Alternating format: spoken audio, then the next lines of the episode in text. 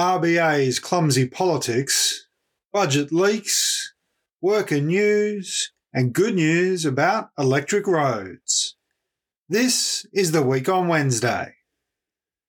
Hello and welcome to the week on Wednesday. I am your co host, Ben Davison, and joining me here in the chilly central highlands of Victoria, in and around the great city of Ballarat, is the great, the glorious, the best selling author of QAnon and On, a short and shocking history of internet conspiracy cults, my wife, your friend, and the current cuddler of Germanicus, Van Badham. How are you, Van? I'm freezing cold, Ben, and you've made me turn off the heater because it interferes with the recording. So, everybody, I'm wearing my beautiful Solidarity jersey from Victoria Trades Hall. It's so good. And a fleece blanket and the dog. yes, it is. I am wearing the dog. Winter has arrived in Victoria. For those of you in Queensland, I saw somebody post something the other day uh, recently saying that winter has arrived in Queensland. It's only 18 degrees. And I thought, oh, you poor summer child. yeah, no, winter is coming, Ben. Winter is here. winter is indeed here, Van. And look, winter is here in so many different ways.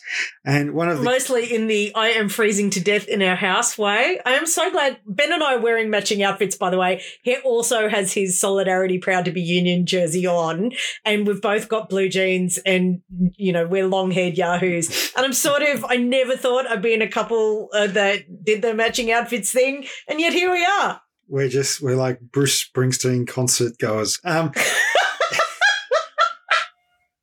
Anyway, look, the reason why I say winter is coming on more than one front, because of course, this week the Reserve Bank of Australia has raised interest rates.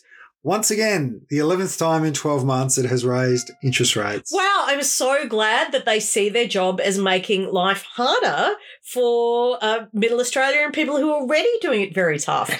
Well done. Ooh, what a democracy. I think, Van, you know, you saw, I think we both saw that Dan Andrews had something to say about that today. Yeah, Dan Andrews has come out against it, saying, I don't think their job is to make life worse for struggling people. Like, it just, he is. He gets to it, Dan Andrews, masterclass in the art of direct political communication, can I just say? And when you've won that many elections, you're sort of unburdened by the need to please. You know what I mean? Yeah, well, he he literally said, I think it was, I think it was something along the lines of, uh, I'm not sure uh, 11 interest rate rises in 12 months is smashing inflation, but I know it's smashing uh, families.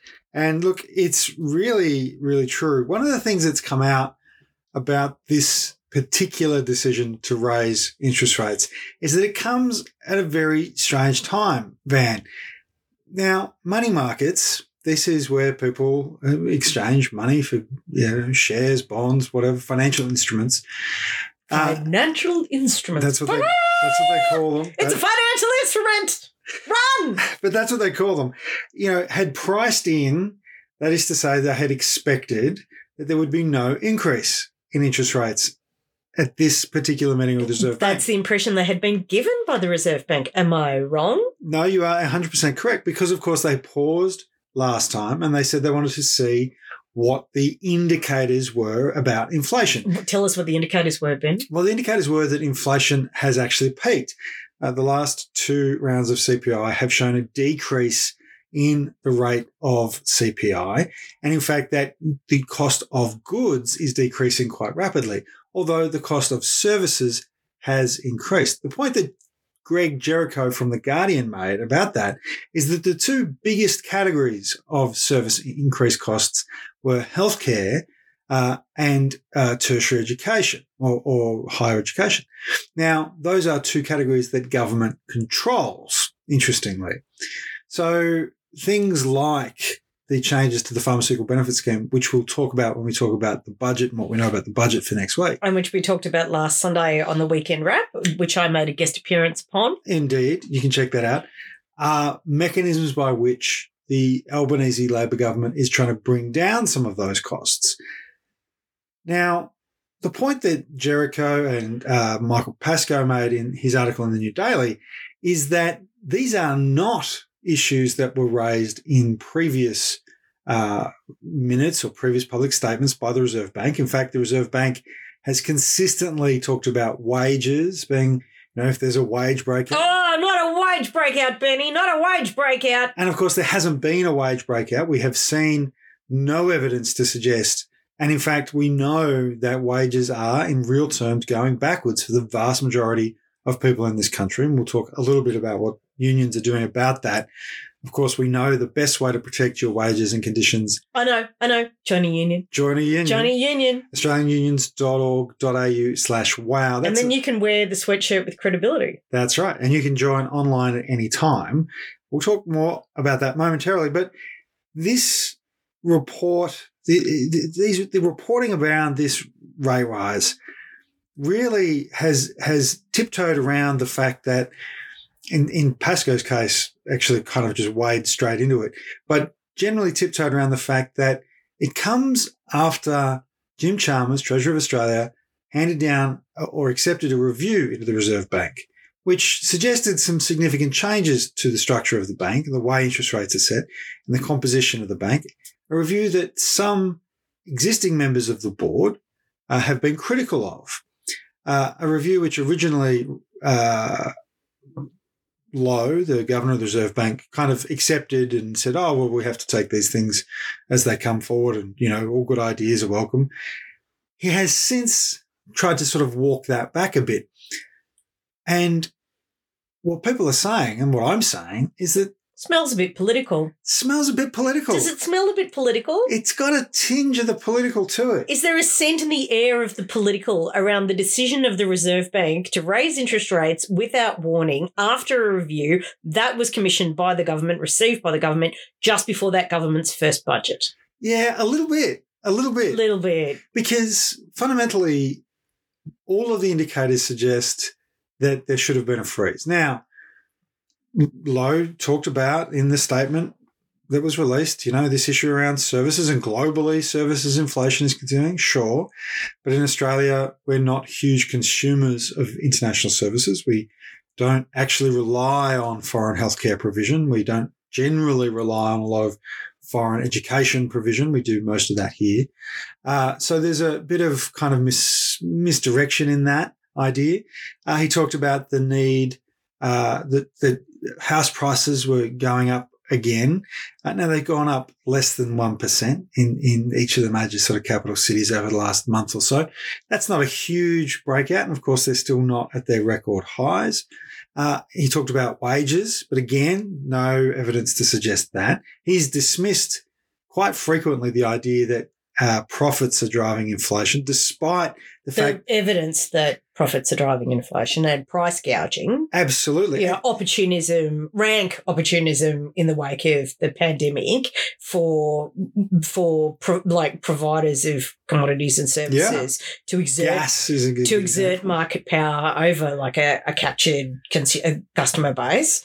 I And- mean, and, you know, gosh, The, the really interesting thing from my perspective is when he says, oh, international services uh, are an issue to keep an eye on. Well, he's clearly not keeping an eye on international commentary about the sources of inflation because the Wall Street Journal had an article about how profiteering, the Wall Street Journal. not a notorious socialism advocate. Well, when I call the AFR the boss's pamphlet, I'd probably have to refer to the Wall Street Journal. as the boss's boss's pamphlet. Well, it's it's sort of the boss's Hollywood, right? like it's fundamentally the it, it's the big screen. If the AFR is a pamphlet, the Wall Street Journal is the big screen in every room of your 54 room mansion, screaming at you how to be a better capitalist. So for them to say, "Oh, look, you know, maybe this profiteering thing has kind of reached its limit and is causing this inflation crisis," suggests that maybe Rob Lowe's not uh, Rob Lowe. Philip Lowe. Phil Lowe. Rob Lowe is a very different guy. Very different guy. Different set of problems altogether. different set of problems. Jesus. so you can tell we're recording this late on the Wednesday. It's been a big day for both of us. But the, Phil Lowe's not actually keeping us across international trends as he might like. Now, of course, the Aussie dollar went up, uh, which is good news for Australian tourists in New York. Australian tourists in New York. Bad news for Australian manufacturing, which again is a key uh, thing Labor wants to uh, promote and increase. You know, there's just so many elements of this that do over ordinary people as well. We know this, of course, will have a knock on effect in mortgages. We know this will have a knock on effect in rents. These are things that are uh, being driven higher and increasing the cost of living by increasing interest rates. Mhm. Interestingly, uh, increasing interest rates will have almost no impact whatsoever on the cost of healthcare or on the cost of tertiary education, because fundamentally those things are not funded through borrowings. Very few universities borrow in order to put on a uh, performing arts course. That's not something that they tend to do, right? These are funded programs or uh, they are funded by student fees. So it's a very strange thing. And I have to say that universally, universally, uh, AMP, Deloitte, everyone was saying inflation was lower than expected. So, know, and this is this I think is a really great quote, right? Because the Reserve Bank, when it comes to using interest rates uh, to control inflation, is looking to do a couple of things. It's looking to when it puts up interest rates, it's looking to reduce demand, which causes unemployment, which further reduces demand, right? Because if you put up interest rates, people have less money in their pocket because they've got to pay things like mortgages, rents, and so on. So that decreases consumer demand. That then has a knock on effect of increasing unemployment. That slows the economy. So one of the key things they're looking to do is say, we think the economy is running too hot. We need to slow the economy. Now, by its own measures, the economy was slowing. So before it put up interest rates this time, the economy was slowing. It puts up interest rates in order to reduce inflation. To do that, you need to reduce prices, right? To, to reduce prices, you need to encourage companies to make discounts on the prices that they offer. To do that, you need to reduce demand. That encourages discounting. That reduces prices overall. The problem they have there is that most of the things, these services, are not price sensitive. So gas was the third highest increase in services. If people reduce their use of gas, it doesn't slow the economy. It freezes people. For example, we have gas heating. I've turned off the gas Yes. and it's very cold. It is so cold. I genuinely, I'm so glad that you just keep talking about gas and how it would be warmer if the gas was on. So it's a really strange situation where the RBA in its in its April meeting gave all these indications about what it would look at before it made a decision about rates in May. All of those things that it said it would look at indicated there was no need to increase rates, right? It, they all said inflation is starting to ease off. Growth is actually quite sluggish. Growth had slowed. That consumer demand for goods was reducing. That the high level of prices for services was due to stickiness around things that quite simply, you know, people had perhaps put off. Like you may have put off some medical appointments because of COVID and lockdowns. And we've all heard those commentaries before, right? So there was a higher demand for those things, but those things would work their way through the system or governments would be intervening to reduce prices of things like medicine and so on. None of that seems to have factored into their thinking whatsoever. And there's a good quote here. So uh, the quote the quote goes, so in a month, the RBA became more confident that inflation would get back to 3% by mid 2025, and yet still decided rates needed to go up. Top, to top it off, on Tuesday, the RBA revised down its forecast for GDP growth this year from 1.6 to 1.25%. So everything it said, even in its own decision, is contradictory. Now, to top all of that off, this meeting happened in WA, right? It's the first time they've been in WA since COVID In wa. in WA. And shout out to all of our WA listeners. We love you. It's sand gropers over there, right? we love That's you in three hours' time. Yeah, yeah, that's right. I don't, I've never called someone from wa a sand groper. Is that not the? I don't know. They Oh. just they, I've never seen. I've spent a lot of time in Western Australia. Have never once seen someone grope sand. I did see that in San Francisco and was scarred for life. it sounds like a weird drug thing. Anyway, so the the point is they've given this, they've had this meeting, they've made this decision, uh, and then Phil Lowe is the guest speaker at a dinner full of people from the mining industry. Toffs.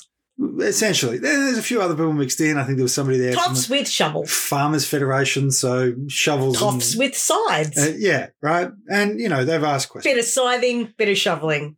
And what Phil Lowe says, Oh, sorry, they get working class people to do that. I'm sorry, I was just amusing myself. Yes, continue. but what Phil Lowe says at this dinner that he does not say in the communication about the actual rise is the issue about house prices.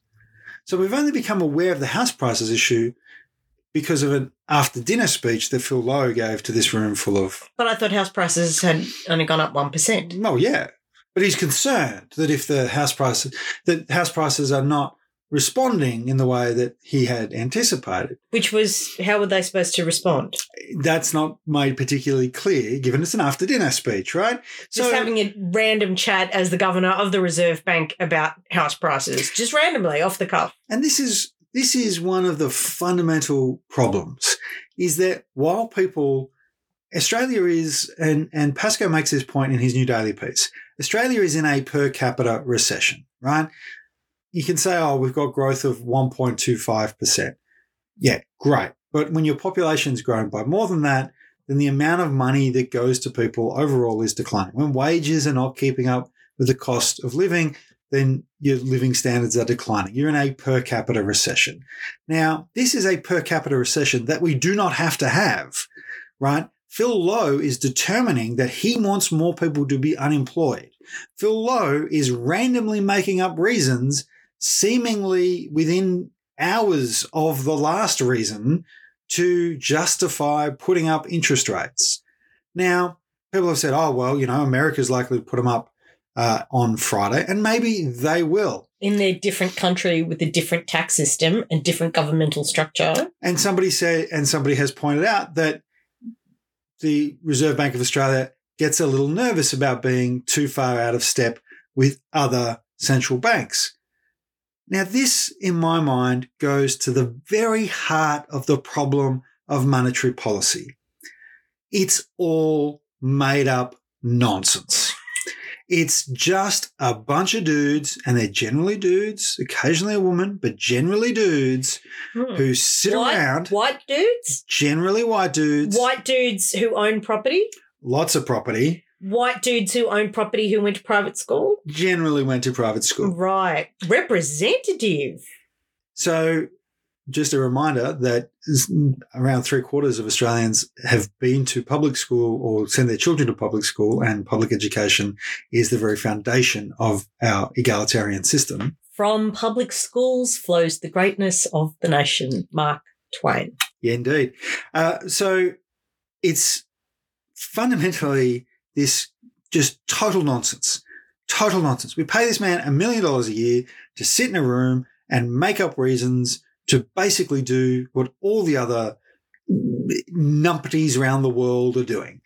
And they're trying to create unemployment to drive down inflation, inflation which is fundamentally a They're supply trying- side problem. They're trying to um, create unemployment to drive down wages. That's right. Right. And this was a Labor government that was elected on a promise of raising wages and stopping the bleed that has been going on since, you know, we decided to neoliberalize our economy, which saw rising productivity, workers making more stuff with a declining um, wage compensation. Yeah. So they make more stuff than ever, but they get paid proportionately less for doing so. And that's a feature that's not that's not a bug of neoliberalism. That's And labor extraction. And I believe there was a guy called Carl who wrote a really captivating book about this. Absolutely. And look, Phil Lowe, not Rob Lowe's weird older brother, um, also concept. Yeah. determined that this time productivity should be considered. So he threw that into the mix. Uh, and the point has been made that productivity on a month to month basis bounces around so much that basing an interest, a monthly interest rate move on a monthly productivity move is is madness. It's basically that is throwing a dart at a board and hoping to hit a balloon and win the big prize. You you just can't bank on those month to month movements in productivity because they're so erratic. And you, there are graphs out there and you can see them. They bounce up and down like a rubber ball. So this, this is just And it's such clumsy politics. Like clearly, So what? So the too long didn't read version of what we've just gone through, right? right? Is that Chalmers, who's the treasurer, apparently only a third of Australians know Jim Chalmers is the treasurer. He's the treasurer. He's from Queensland. Yeah. He's got a PhD, which is nice. A lot of them do in the new government. So, Ch- so Chalmers has instigated a review of the Yeah. Reserve Bank, which absolutely should happen. Yeah. like you know these institutions. He- because Phil. Lowe got it so badly wrong, right? He told everybody there would be no interest rate rises for three years, probably. That's the bit he ended at the end. And of course, most of the sound bites cut off before the probably. And so everybody has gone out and acted on this idea. And now people are suffering because they have made decisions, massive decisions life-changing decisions. about how they like buying a house. Like- not a small thing. buying a house, how they invest their retirement savings. Yeah, do not buy a house if you're in an unstable relationship. I, I feel the need to say that to everyone. I feel like we're in an unstable relationship with Phil Lowe. I'm in an unstable relationship with Phil Lowe because I'm in an unstable relationship with deliberate unemployment.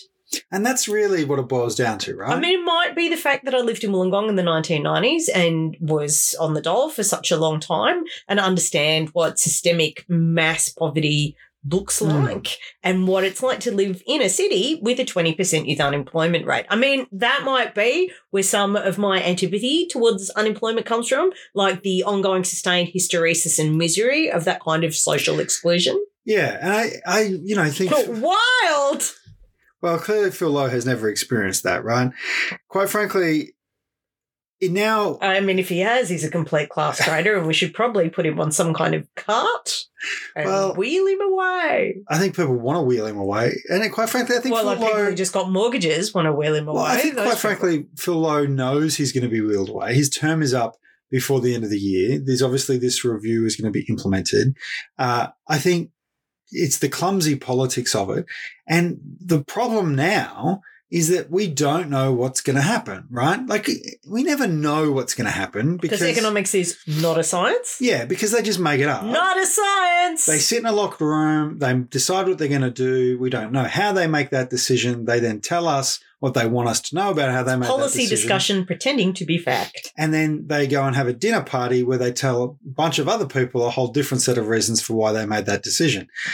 You know, like quite frankly, if they were the board of a real company, they would be in real, real trouble with the regulator. Unfortunately, they're the board of the Reserve Bank, and effectively, there is no one regulating. Wow, I wonder why there was a review. Right? Yeah, Yeah. crazy. Yeah, that's right. Wow. Because if the CEO of, that's a bit institutionally loose, isn't it? Because if the CEO of a publicly listed company gave an address to shareholders about the forecast for the quarter and then went to a dinner with a bunch of people that was a bunch of dudes in suits and then gave an entirely different set of rationales for what was going to happen in the quarter, not only would that CEO be in trouble, but that board would be in trouble for letting the CEO do that.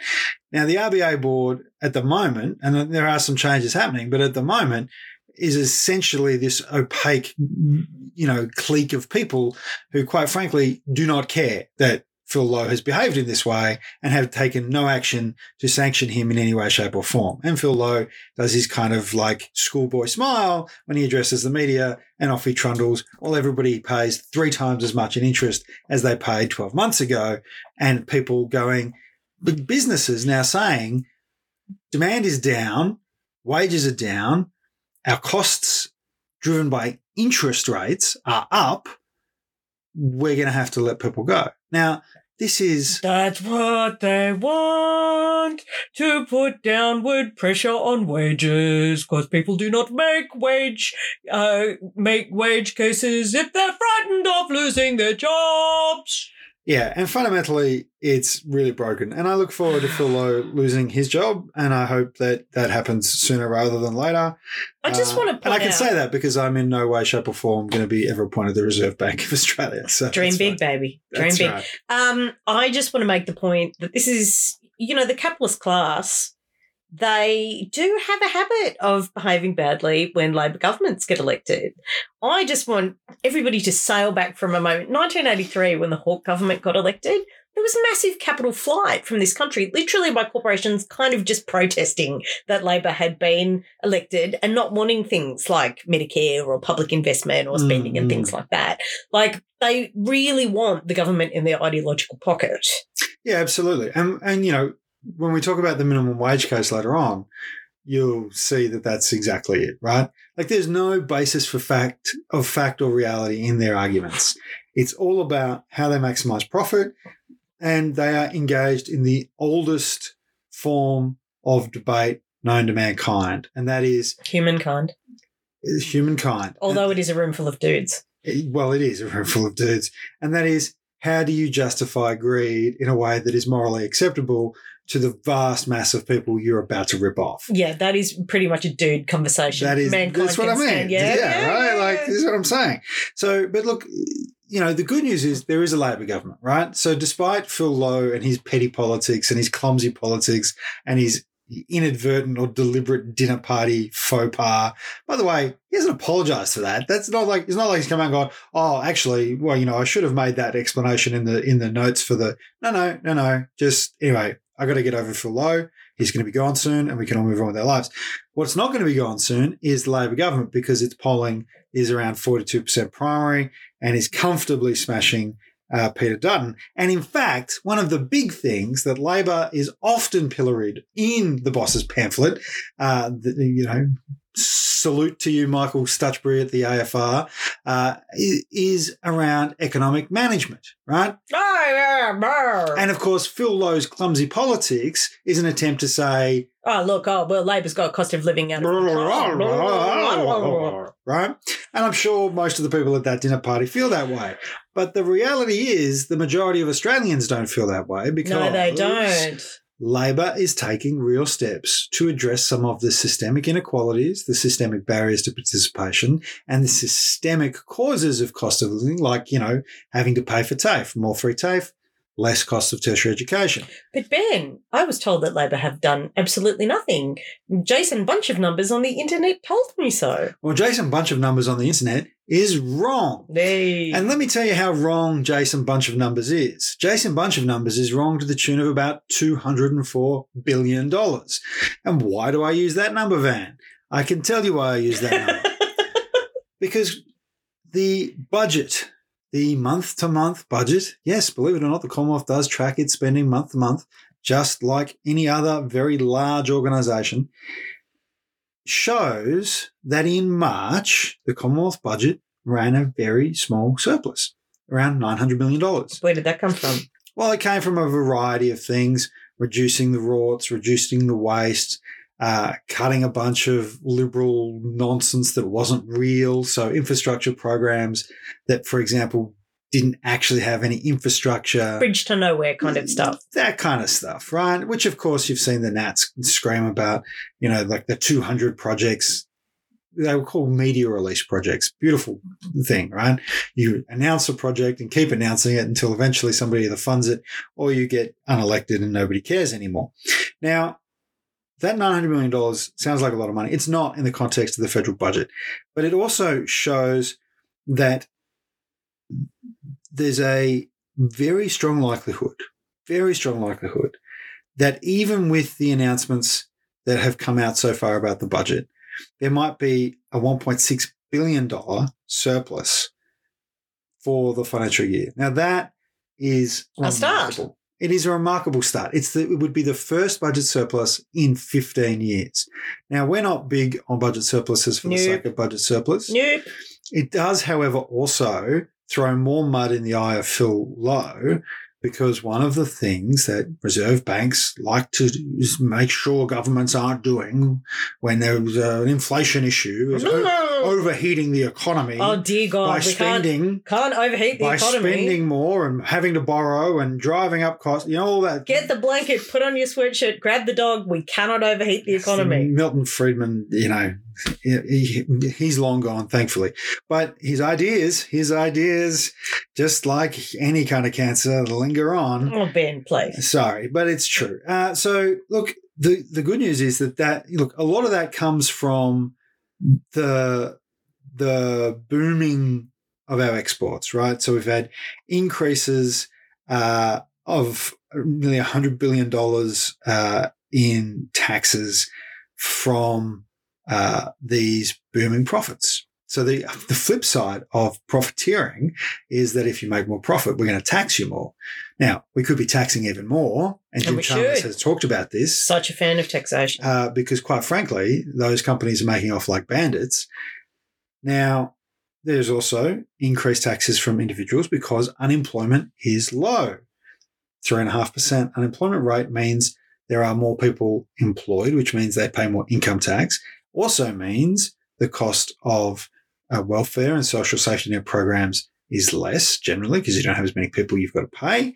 So there are savings on both sides of that coin. Yeah, it's almost like you're more likely to increase the rate of welfare if you can get more people into a job and reduce the pool of people who need welfare. That's right. If you get to a point where it's very clear that the systemic barriers to employment are so uh, entrenched and so unable to be overcome that welfare payments, that's that unemployment uh, assistance becomes welfare payments, right? So instead of trying to move people from unemployment into employment quickly, which is actually the aim of almost every Western government when it comes to things like job seeker and other forms of unemployment payment, then you're actually starting to go, well, there are such entrenched systemic barriers here that there is a cohort of people that require welfare payment. They require a payment to maintain their welfare, not just to transition from one job to to another. Which is what we want. We don't want to pretend the people who can't work must work. Correct. That is bad. yeah, absolutely. But similarly, we want to facilitate the opportunity of people who do want to work to work. Yeah, and I want to make this point, right? Like there's a whole bunch of things that have come out about the budget, not just in terms of this these sort of big headline um, grabbing surpluses and so on, but some I guess drops, right? Some leaks, some policy Hints. uh, hints. Hints and clues. hints and tips, right? So I'm going to go through a few because uh, some of them are about our welfare system, our social safety net, the tax and transfer system, whatever you want to call it, right? The thing that a lot of people rely on in order to be able to pay their bills. Now, I know what I'm going to say next is going to have some people be angry, right? Because we've seen this anger over the last few weeks about not doing enough or different groups of people getting different things or whatever. And I'm not going to get into that. What I want to say very clearly is what we think the policy is going to be. People make their own judgments about it.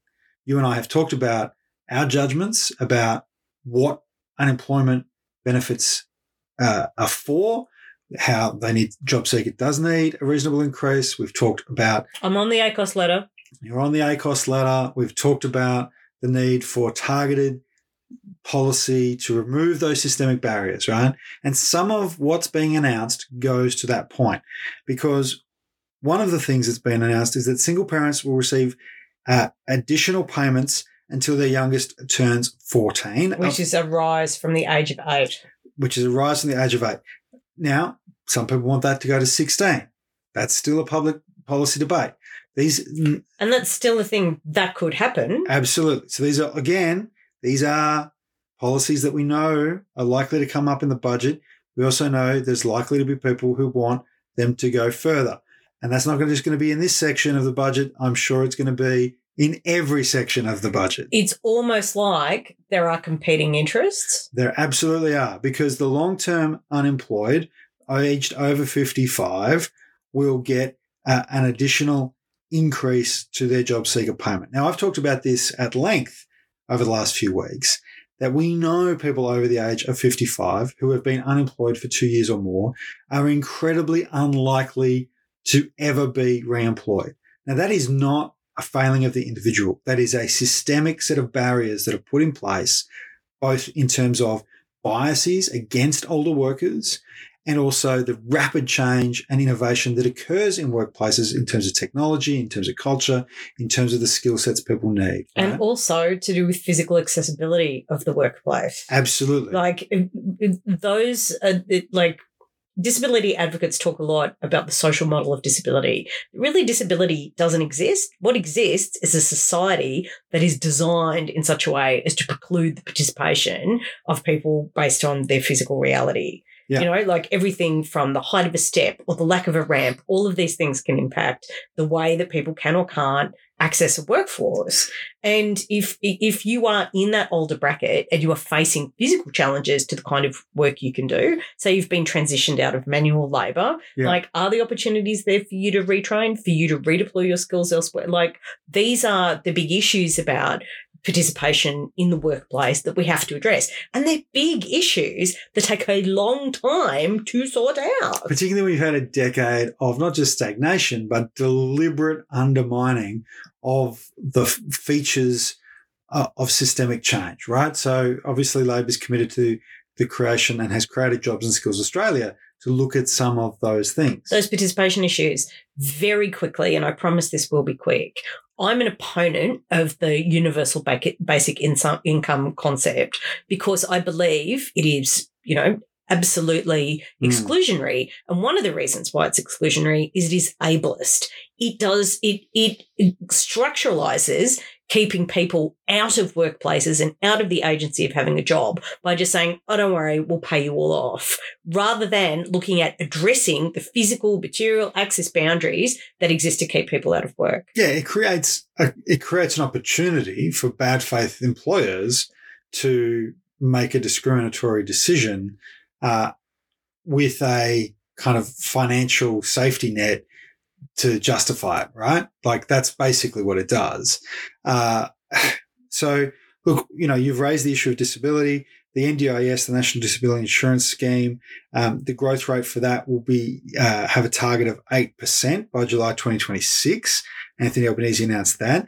Uh, the budget for the agency itself uh, will get an extra $720 million to fund staff increases uh, and reforms to get the cowboys and the sham contractors and the and the dodginess And the organized criminals. out of the NDIS because we know that that under the the, the Abbott Turnbull Morrison government, you know, the NDIS the wa- empire. was a was a it was a ministry given to underperforming ministers to go and sit there and do nothing, and that the NDI, NDIS itself um, became this thing that, quite frankly, you know, good, honest Australians who rely on it have to wade through such a bureaucratic nightmare.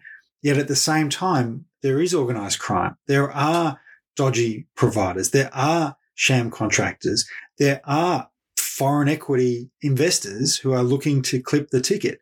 Like there's a whole range of bad faith actors in the space. Not the majority, not by any means the the clients But enough. To waste money That's right. and deny service and compromise quality. And that is why they have to go. One of the other things, of course, is rent assistance looks like it will also go up uh, for a large number of people, which will be great. There will be uh, $3 billion in power price relief for households. Uh, uh, you can tell I got some of this information from the boss's pamphlet because there's a whole thing in here about small businesses uh, investing in energy efficient equipment getting a tax deduction of up to $20,000. Look, you know, if it helps uh, save the planet, that's probably a better use of a tax deduction than what some businesses get. Uh, there's also a targeted program for low income households and renters uh, to electrify their homes. So, again, create energy efficiency, insulate the household. I love an intersectional policy response. It's good, isn't it? Right? Now, health, the other thing that, of course, Phil Lowe thinks is causing this, we're going to have interest rate increases because health costs are up. Well, there'll be a $2.2 billion package to fix primary healthcare services, take pressure off the hospital systems, and begin to reform Medicare. We know it's harder and harder to get uh, to see a doctor at all, let alone a bulk billing doctor. Uh, and more and more people end up in emergency rooms, and that's not great for anyone. Right? There's going to be some money to fight vaping ban. Yeah, there's going to be a vaping ban because it turns out vaping is incredibly dangerous and it's been used as a front for cigarette companies to recoup their market. What's that? Tobacco companies pre- pretending they're good corporate citizens and Tobacco companies acting unethically? Say it ain't so, Joe. right? And of course, there'll be changes to dispensing rules at pharmacies, which we know the Pharmacy Guild is up in arms about. Up and up crying, Because- crying about bankruptcies that might possibly happen, except haven't. That's right. That rule is not due to come into place uh, until September. They're So- raising the tax on tobacco products. Australia will have the most expensive cigarettes in the world. now, look, I mean, we still, we already do, but they're going to be even more expensive. So if you don't want to be penalised for an addiction you can't control, Nigeria is apparently where cigarettes are the cheapest. In Wow. fact, a cigarette costs one fiftieth in Nigeria of what it does in Australia. Well, it'd be interesting to see if there's suddenly a mass migration. I doubt it. Uh, look, there'll also be some improvements around aged care. You know, it's interesting. People talk about the NDIS and it's, you know, very expensive. We understand that. Aged care is similar. You've gone through this um, recently, right? There are similar issues in some parts of aged care with It's bad worst. providers The worst. this kind of this idea that somehow or another uh, choice is so important that even if the choice ends up creating massive inefficiencies and massive costs and I don't want choice. I want expertise. And when my mother was in decline and dying of cancer, and I was her sole carer, I desperately, desperately needed coordinated support. Like I'm an, ex, you know, very well educated person. I'm, I'm very lucky in that way that I accumulated a bunch of communications degrees yeah, and I had literally no idea what was going on. God help you if you know English is not your first language, or you have like it was appalling. And getting these menus of services from all these different providers, constant phone calls, the admin alone to keep track of it, it is an absolute furphy. It is a nonsense. I like what we need is a quality expert centralized coordinated system that provides families with the support they need not a shopping list of options. It's like i wasn't going to the mall trying to get like my nails done and a massage. I was trying to care for my mother with dignity and respect in the final months of her life. And i just want to say the current system made that far more difficult and i'm still obviously very upset about it absolutely. Well, look, the current system is going to increase in cost by around $5 billion. One of the things I want to point out about that it's completely inefficient ridiculous and stressful and and that includes 1.9 billion dollars to increase the wages for aged care workers who had a a pay equal pay case recently that showed they were massively underpaid right so even despite that there's still another almost 3 billion dollars on top of that that's going to go into the aged care system the system itself requires reform. There's no question about that. Look, taxes, there's going to be changes in taxes. It looks like the petroleum resource rent tax. This is the tax on oil and gas projects, some of the most profitable companies, not just in Australia, but around the world. And it just blows my mind that Australia is the world's largest exporter of liquid natural gas. And yet we recoup in the form of taxes from that barely a fraction barely a fraction of what Qatar gets for its liquid natural gas. Like this is this is a rort on such a massive scale that there has been some discussion of having of importing liquid natural gas into Australia. We are the world's largest exporter, but for some reason, it will, some people think it'll be cheaper to buy our gas on the global market and then import it back. Do you know what i reckon Absolute madness. gas industry lobbyists. I reckon that's where we can probably attribute this ridiculous policy environment. And remember how the Morrison government got all those gas industry lobbyists to mm. sit on all the pandemic? We're gonna have a boards? gas. Remember, we're gonna have a gas, gas lead recovery. gas lid recovery. I mean, Yeah. it's literally what you need when the planet is burning down. More hot And air. yes, I acknowledge the fact that we have a gas powered house. I'm more than happy to transition our heating. And like the more heating, the better. At this point, I am freezing cold. Yeah, it's it's going to be it's going to be a thing.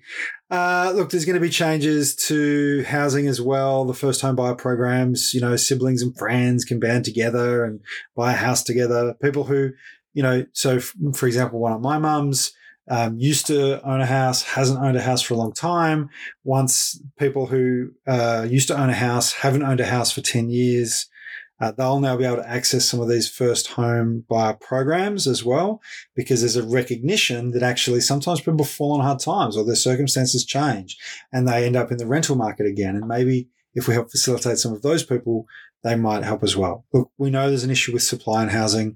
And of course, there's lots of work being done there. Ben and I love social housing. We're such fans. And of course, it's interesting to remember that uh, in Tasmania, the uh, the new stadium that's going to be constructed uh, also includes the development of uh, housing units. Yes, and they worked with First Nations groups and local communities and veterans, and they're looking at targeted housing for critical healthcare workers, which are extremely important in Tasmania.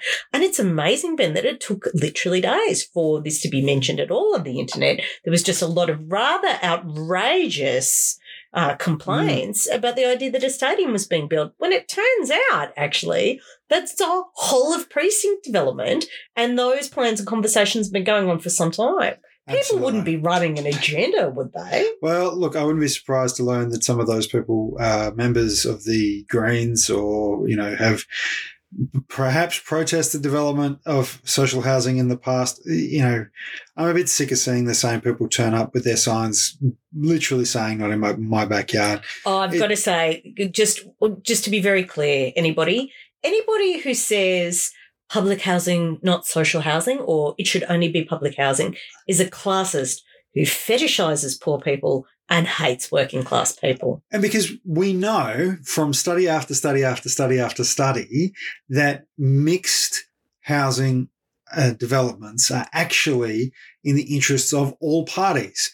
You know, but you, I thought you ghettoised poor people out to suburbs that have no. no. services where no Greens live. No, and you know what? You don't do that. No, you shouldn't do that. We shouldn't do that. But we've, we've, been doing that, Ben. And I we mean, have been doing that. We've been doing that through property prices. We've been doing that through restrictive development. We've been doing that by saying that in formerly working class areas that have become gentrified, we're going to get rid of social housing or we're going to get rid of mixed development housing or we're going to oppose those things.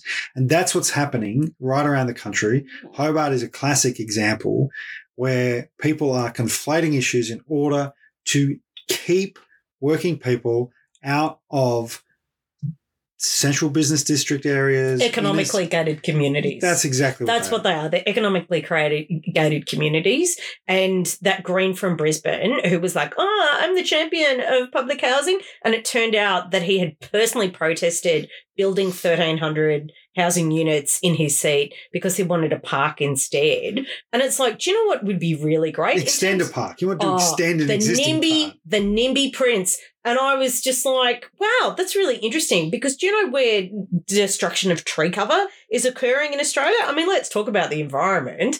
It's happening out in outer suburbs, satellite areas, towns, regional areas that are being flattened to put up mass pub, like mass housing development. And let's be very clear, these are not housing developments that come with any obligation around shops or services yeah. or healthcare. It costs four times as much for the government to provide services to people in these new suburbs, new satellite communities, like out where we are and, you know, on yeah, the way to Melbourne yeah. from us, than it would to develop housing stock where there are public transport links, where there are hospitals, where there are schools, where there are existing services. And like I said, it's classist and it's disgusting. Absolutely. Look, one of the one of the good things uh, that's been announced uh, for working people is that superannuation contributions will be paid on payday. Seems like a very detailed and nuanced thing, right? But most superannuation contributions are paid quarterly. Now, why does it make a difference to be paid on payday as opposed to quarterly? Because when your superannuation payments go in, they immediately start to earn compound interest. For someone aged 25, that might add up to $6,000 a year more. I've seen some estimates suggest that people will earn in additional interest as a result of this. This is just the additional interest as a result, $40,000 over the course of their working life. Now, that's almost the minimum wage. Basically, that's a year of the minimum wage uh, in additional retirement benefit as a result of a timing adjustment. And that's all it is. Now, we know that there'll be some people, some businesses that will scream blue murder about this. It's important to make sure that we make it a level playing field so that there aren't those dodgy sham contracting organisations that exist in the NDIS, that exist in the aged care, that exist in a whole range. Regulate them into the ground. Well, they exist in a whole range of sectors. And they're just ticket clippers. And what they're doing is they're making it more difficult for genuine employer to pay people what they're due.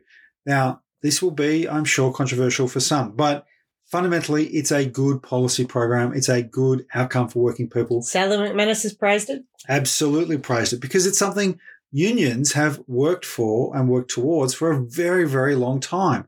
That's the workers' money and it should go into the workers' account. It shouldn't be used as cash flow for a company because we know fundamentally that when companies go broke, the first thing, the first thing that it turns out they haven't paid is The entitlements of the workers. the entitlements of the workers. Yep, that's why you see workers protesting for their entitlements.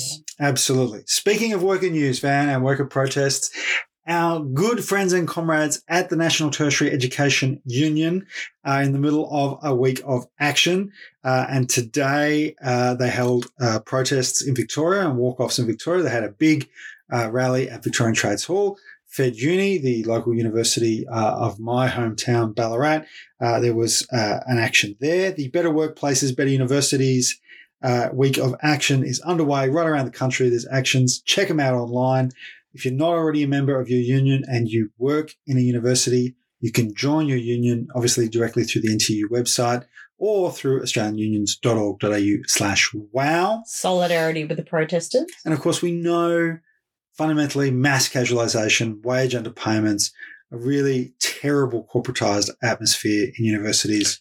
The ivory towers are long gone. They are long gone. And it's really important for people to understand, you know, that yes, academia is a super middle class place. I can't think Sure. of a more middle class place than academia, apart from possibly the media.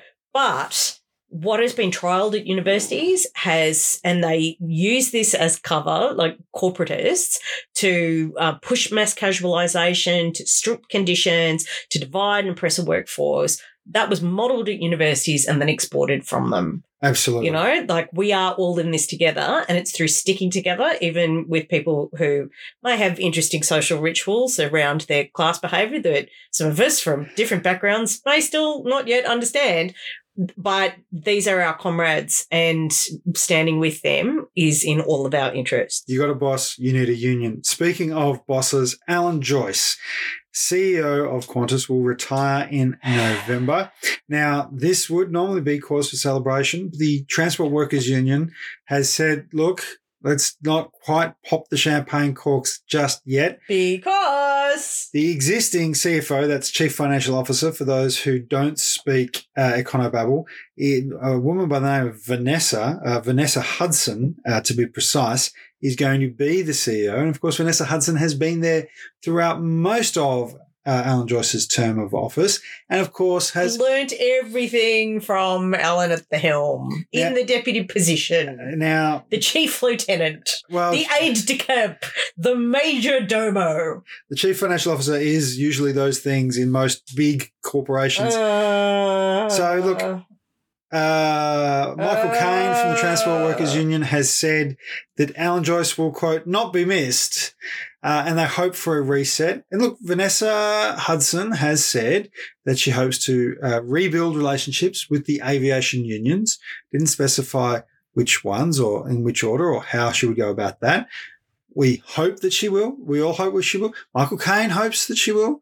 Uh, and look, again, if you're in aviation, uh, make no mistake, you got a boss, Johnny Union. got a boss join a union. People make a big deal about the fact that uh, you know Vanessa joins the you know five percent of airline bosses around the world that are women, and that's really great. That's but great. let's point out the fact that. Uh, the CEO of Virgin, who has also uh, been uh, worked for Qantas uh, under Joyce and has smashed workers, was CEO of Jetstar, has a terrible record on workers' rights. Turns out you don't have to just be a man to be terrible to your workforce. Women can be terrible employers too. You know, this was the cause of feminism was to destroy gender as a boundary to participation. Unfortunately, that means that, you know, it's the right to be awful. yeah, that's right. Absolutely. Feminism is the right to be awful. it's the right to be awful. but it's also the right to be great. Absolutely. And let's hope that Vanessa Hudson chooses to pick up the right to be great rather than the right to be awful. Come on, Vanessa. Come on. Yeah. yeah. Come on. So australianunions.org.au slash wow. Wherever you are in the supply chain for an aviation provider, Join a union join immediately. union. Do it now, quickly. Chaos is a ladder for some, but for others, it can be a big pit. That's right. You don't want to be in the pit. Speaking of the pits, the minimum wage is, of course, supposed to be the minimum uh, payment that people can be paid for working. Which I have earned for the mo- the majority of my working life, if I was lucky. Now we know, of course, that because of sham contracting, people are some people are paid less than the minimum wage. This is an outrage. Tony Burke and Anthony Albanese have promised to fix this, particularly in the gig economy. A flank of horses, helmets. No, now the They're ACT, doing that? no, that's a disappointment. No. So look, uh, the ACTU has said there should be a seven percent increase. The uh, major retailers, Coles, Woolworths, Kmart, and two really just like upstanding corporate citizens, sarcasm alert, in Harvey Norman and Amazon, uh, have! Have have called for a three and a half percent increase, saying that well, inflation isn't going to be as bad as we thought it was, so we're decreasing. They actually have dropped. They are they initially put in a submission saying it should be slightly higher than three and a half. They're now saying it should only be three and a half. I mean, these these are people who are absolutely profiteering. There are fundamentally No way, Harvey Norman. fundamentally Harvey Norman engaging in unethical behavior is surely not. Now, the uh, Centre for uh, Future Work and the Australian Institute uh, basically saying, look, if you put up the lowest paid workers' wages by 7%, it's actually a solution to cost of living crisis. It doesn't drive inflation at all. There's no evidence to suggest the outrageous claims that uh, people like Gerry Harvey and Amazon make about job losses as a result. And quite frankly, there's this sort of, you know, in my mind, well, hang on one second, you got a whole bunch of neoliberals saying we need to increase unemployment by raising interest rates. Uh, but, you know, they don't want to increase unemployment by raising wages. One suspects it's really just they don't want to increase wages, No, right? they don't want to- Fundamentally, they don't care if you're employed or not. They just don't want to increase wages. That's what it boils down to. Look, they've also made some really astoundingly right wing comments. The Australian Chamber of Commerce and Industry No, say it ain't so. and the Business Council are opposing unions being involved with government and them, the employers, in a tripartite process to oversee a national labour hire licensing scheme. Van, you and I, we're big fans of tripartitism. you we know? love tripartism. If you can get people in a room, Mm, we we think having all stakeholders in a conversation is generally a way to negotiate as positive an outcome, shared outcome for everyone. I mean, woo! apparently now, Wild. No wonder they denounce us as communists. well, apparently now they think that having unions in the room will lead to unions having a say in the room, and they don't really want unions having a say in the room because it might influence the outcome. That's basically what they're saying. yeah, but that's yes, yes. Yeah, We want unions to influence the outcome. yeah, but they don't want that. No, they would rather increase industrial trouble and just try to suppress and Yeah. you know condemn and demonize unions rather than come to a mutually beneficial. Like this is what They I literally, they literally say it could influence ongoing bargaining disputes. It could. Yeah. Yes. Yeah. Yes, it could. It probably should. Yeah, they go on to make some pretty outrageous and un- unfounded claims uh, about how that would happen. Everybody would suddenly grow a beard. Well, you know, I think Cats and dogs. No, no, they, together. they basically they basically hint the, the idea that unions are some sort of lawless group of you know outlaws who would use these forums in a in a illegal way. Quite aside from the fact government is in the room, I don't quite sure how they think that would work. Yeah, high on their own supply. When you have consumed so much propaganda, you believe it. You cannot. You cannot make sensible decisions any longer. Yeah, and that's really what it boils down to. Really, they be- that's what they believe. They've been watching those CIA movies from the 1950s about communist infiltration of trade unions. It's weird, right? They're coming. influence ongoing bargaining disputes. That's sort of the point. The point is to reduce the number of disputes, increase wages, Mm. increase productivity, and maybe plan the economy. and, and what do maybe you reckon? Plan the economy a bit. and maybe get rid of the shonks in labour hire. Like Victoria has a labour hire licensing scheme, and it got rid of nearly fifteen hundred shonky providers, including some who I who I understand ticked the uh, ticked the box to, that said I have attached the industrial instrument under which I employ people, and then just didn't attach anything. And when contacted, didn't answer the phone. Like, quite frankly, that's you know, the level of shonk that happens in that system. But, you know, sure, influencing ongoing bargaining disputes, that would be a bad thing, according to some of these people. Minimum wage case will be determined as it usually is towards the end of this month or the start of June, ready for July 1. We will cover that more, of course, as we will cover the budget more next week. Van, I'm going to go into the good news story while you bring up our list of supporters who continue to go to buymeacoffee.com slash week on Wednesday and help us grow our audience. We've ticked over that 850,000 uh, downloads mark. Tick, tick, tick. We've had a record number of downloads in the month of April. Huge numbers. Just we love you guys. Seriously, we you love know, you. uh, so look, th- that's not the good news, although it is good news. The good news is actually about electric roads. Oh man, I love electric roads. So in Sweden, they will have the first. That sounded really insincere, but I do actually really love electric roads. Well, in they're going to have in Sweden the first functioning charging road. So it's going to juice the batteries of heavy vehicles carrying freight around the nation. And uh, congratulations to the Good News Network, where this story is from, for using the term juice the batteries of heavy vehicles, because I just think that's a great term. So this is going to be the E20 highway. E stands for Europe, not electric, because it's Sweden. So why would it stand for what you obviously think it is? Oi, Um, you know I love the Swedes. yeah, yeah. I, I come down on the side of the Swedes, Ben's on the side of the Norwegians. It could all get very it- it- territorial it, very quickly. it could all get very ninth century. I spent a lot of time in Sweden and I'm very thrilled that Malmö, which is basically the Wollongong Yeah. of Sweden, is part of this electric um, network. along with Gothenburg and Stockholm. Gothenburg. 21 kilometers of road. Uh, look, it's fundamentally uh, a, huge improvement, right? Because it, what this is starting to demonstrate is that if you have this wireless charging technology, uh, you only need 25% of all roads in a network uh, to have it to be electrified in this way for the system to work, uh, and that you're seeing even places like Indiana in America and Michigan Mm. uh, start to roll out these programs. Germany, Israel, Italy, all implementing similar programs. In fact, in Michigan, it's being led by Gretchen Whitmer, who is the governor of Michigan, the one who the crazy rednecks tried to kidnap, yeah, who is just one of my favorite politicians, like an amazing communicator. And of course, Michigan is the home of Detroit, yeah. which is, of course, you know, the somewhat decayed home of the American car industry. And it's absolutely fantastic. It's that kind of progressive industrial leadership Fantastic. that Ben and I get really smiley about. Absolutely. That is the good news. Van, our cadre supporters chip in 20 bucks a month. We read out their names every episode. Our extend the reach supporters chip in 10 bucks a month. Read out their names too. If you're not a supporter, you can go to buymeacoffee.com slash week on Wednesday. We will get an email with links. Uh, of course, the uh, podcast will always be free to listen to, always free to download. And, you know, if you want to flick us some money, that's great. If you want to just share our content on social media, maybe you're a member of a union, maybe you're a member of, you know, a Labor Party branch. Why don't you recommend to your comrades that this is a conversation that they might find useful? I mean, that'd be awesome. Maybe have a listening party. But a huge congratulations to our supporters who've helped us reach so many hundreds of thousands of people in Australia and indeed around the world.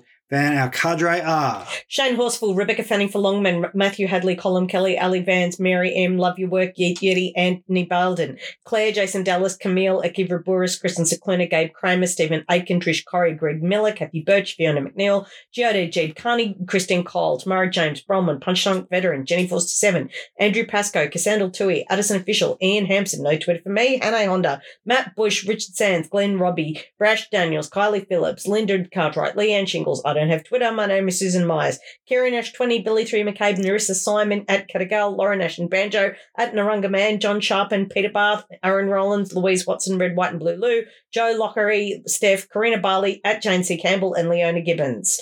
And our Extend the Reach supporters are Stuart Munn, Blah Goya, Matthew Case, Marky Mark, at Vic and Bit, Adrian Valente, M- Mazaritza at Carrydale 68, Frank Nahus, Erica Pizzuti, Joe Lupino, Rachel Fitzpatrick, Kerry Arthur, Pauline Bate, Helen at Robert Notfield 1, Michael Wales, Sanj Kelly, Dorena, Kathy Hay, Donald Vaughan, Damien Marley, Michelle Norton, Rodney Slatt, Cameron, Dry Dragon, Daniel at Crazy Keza, John DeHaan at Ange Fennel, Anna Uren, Ross Kenner 888, Kathy Burgess, Kirsten Blake, Melanie Didding, Jody A, Penelope Judge, Jane Holloway, Spirit of Anger and Hope at K Not, at Diddums, Sharon Kelly, Beck and Lola, Richard Reverse, Someone, BW, Nandita Hannum, Maury Louise Hawker, Megan Wickett, Graham Oxley Beck, Cody, Tracy Lucas, Sandy Heinen, at Galvez, Greg Martin, Trainer, Amy Fawcett, not on Twitter, Sarah, Eliane and Andrew Ibis Billet, Andrew Bryan, Peter O.C., Linda Sam Hadid, Kip Patterson, Lizette Twizzle, Bunkum Basher, and Katie Ward. And can I just say, Ben's somewhat inconsistent approach to capitalisation makes reading this just a challenge and a joy every week. Well, I have to say that when you, as the supporter, put in your name, that is what will get read out. so, you know, you'll notice in there some interesting names, including Rebecca Fanning for Longman. And kudos to Rebecca Fanning for Longman for taking advantage of the way the naming system works. And of course, others have done like likewise. Uh, Can we just say we love you all? and we your support just means everything to us. I mean, Ben and I joke that we started this during lockdown. It was either that, bake sourdough, or get divorced, because that's what our friends did. And I think the podcast was the sensible and more productive choice. Absolutely. And um and th- we thought, oh, you know, like maybe a few of our friends will listen. And the idea that we have this amazing engaged support base of people who talk to us and send us, you know, messages and good stories and ask us to raise issues, it's just awesome. And we really appreciate your community. Absolutely. Now, that's the week on Wednesday for this week. Of course, next week we'll be talking about the budget in more detail because it will have been released. Until then, we will have the weekend wrap on Sunday. Uh, so you can tune in to listen to that. It's about half an hour and it'll be good fun. We'll do that. It'll be awesome. Uh, until then, love you, Vanny. Love you. Bye. Bye.